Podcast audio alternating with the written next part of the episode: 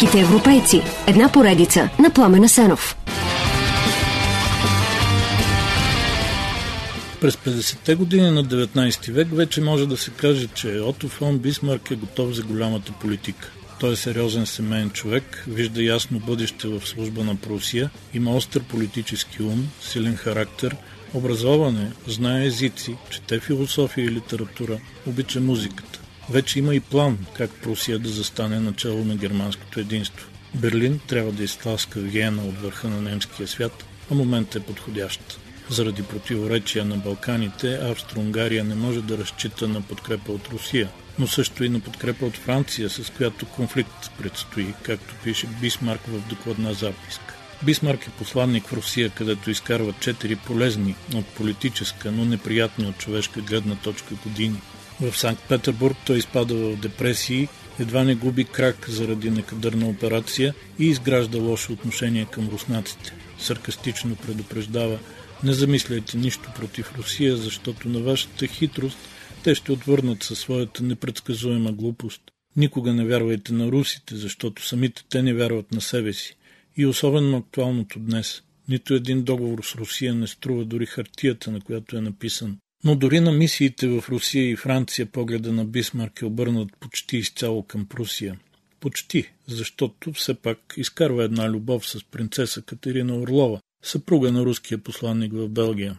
Дни по-късно от Берлин краля го кани на среща, след която Ото фон Бисмарк е назначен за премьер-министър на Прусия. Берлин е в политическа криза, защото либералите не гласуват финансирането на реформата в армията, а Вилхелм първи обмисля абдикация. Министъра на войната Рун сочи Бисмарк като единствения човек, който може да се справи с кризата. По време на разговора Вилхелм е впечатлен от неговата решителност и се отказва от абдикацията. После канцлера наистина се справя с проблема, въпреки че докарва страната до ръба на диктатурата и я прекарва през много кризи, включително конституционно. В една от най-прочутите си речи, в която свързва усилията за германско единство с усилията за по-хомогенна вътрешна политика, Бисмарк обяснява, Германия не гледа към пруския либерализъм, а към пруската сила. Големия въпрос на времето няма да се реши с речи, а с желязо и кръв. Тези думи са потвърдени през следващите години, в които Прусия води три войни. С първите две изтласква Австро-Унгария в периферията на общата германска политика, а с третата обединява Германия и създава в сърцето на Европа огромна и силна империя. Първата война е за населените главно с немци, датски провинции Шлезвик и Холштайн. Датския крал си позволява малко повече намеса в техните дела, а Берлин и Виена веднага реагират, бият дъчаните и си поделят влиянието в двете провинции, което обаче само засилва напрежението между тях самите. В следващите месеци Бисмарк държи нещата на ръба на конфликт, но междувременно си осигурява френски неутралитет и италианска подкрепа. Войната избухва, когато Австрия иска да преразгледа споразумението за Шлезвик-Холштайн. Европа очаква австрийска победа, но още от първите дни фон Молтке печели всички битки, включително решителната при Кьонигградс. В резултат се създава новото северно-германско обединение начало с Прусия и без Австрия. Първата част от плана е изпълнена. Предстои битката за втората. Бисмарк знае, че пътя към германското обединение минава през победа над Франция. В следващите пет години той търпеливо подготвя почвата, като сключва съюзнически договор, най-вече с Русия, Австро-Унгария и Италия. След вътрешната немска война Франция иска да осребри неутралитета си, но Бисмарк се прави на умряла лисица. Париж иска само малкото херцогство Люксембург, но не получава нищо и е раздразнен. През 1870 пък се развихря въпроса за испанското наследство. Кралица Изабела II е свалена и превратаджиите търсят нов монарх. Руското предложение за Леополд Хохенцолерн е напълно неприемливо за Франция и Бисмарк знае това.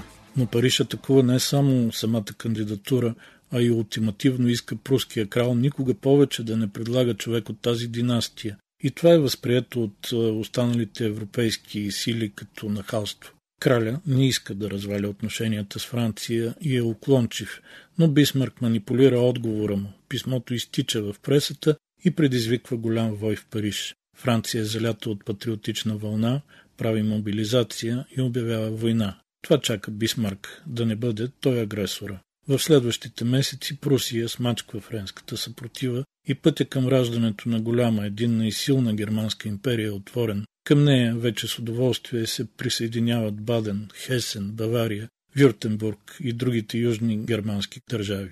Присъединени са също Елзас и Лотарингия с идеята да са буфер между Франция и Германия, но всъщност става обратното. Те се превръщат в нова ябълка на раздора. С това Бисмарк реализира напълно плановете си за германско обединение. Начало на новата империя е пруския крал вече Кайзер Вилхем I, а Бисмарк пак е канцлер. В този миг той изведнъж става най-миролюбивият човек на континента и в следващите 20 години прави всичко, за да запази мира и да просперира страната. Бисмарк е категоричен, че това е максимума необходим на Германия и повече империята няма да се разширява, т.е. няма да има териториални претенции към съседите. Упорито отказва също да води колониална политика. Смята, че вредите от нея са повече от ползите. Все пак не устоява на натиск. Германия има няколко колонии, основно в Африка, но като цяло Бисмарк се отнася вяло по темата. Той прави опити за вътрешни реформи, които като цяло се считат за неуспешни, макар че въведената от него социална система е здрав фундамент и за днешната Германия като социална държава. През 1890 под натиска на новия кайзер Фридрих III Бисмарк подава оставка и се оттегля да пише мемуари и да се ядосва на некадърността на наследниците си в политиката. През 1894 умира жена му, Йохана, и Ото фон Бисмарк казва, че вече не знае какво да прави на този свят. Четири години по-късно, прекарани в инвалидна количка, той си тръгва. Веднага след смъртта му, двама папараци влизат в стаята и заснемат смъртния одър с мъртвото тяло. Снимка, която доказва само, че смъртта идва и за най-великите.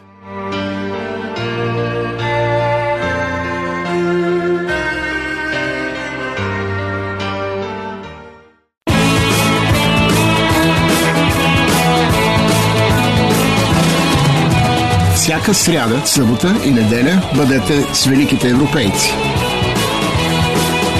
Великите европейци. Една поредица на Пламена Сенов.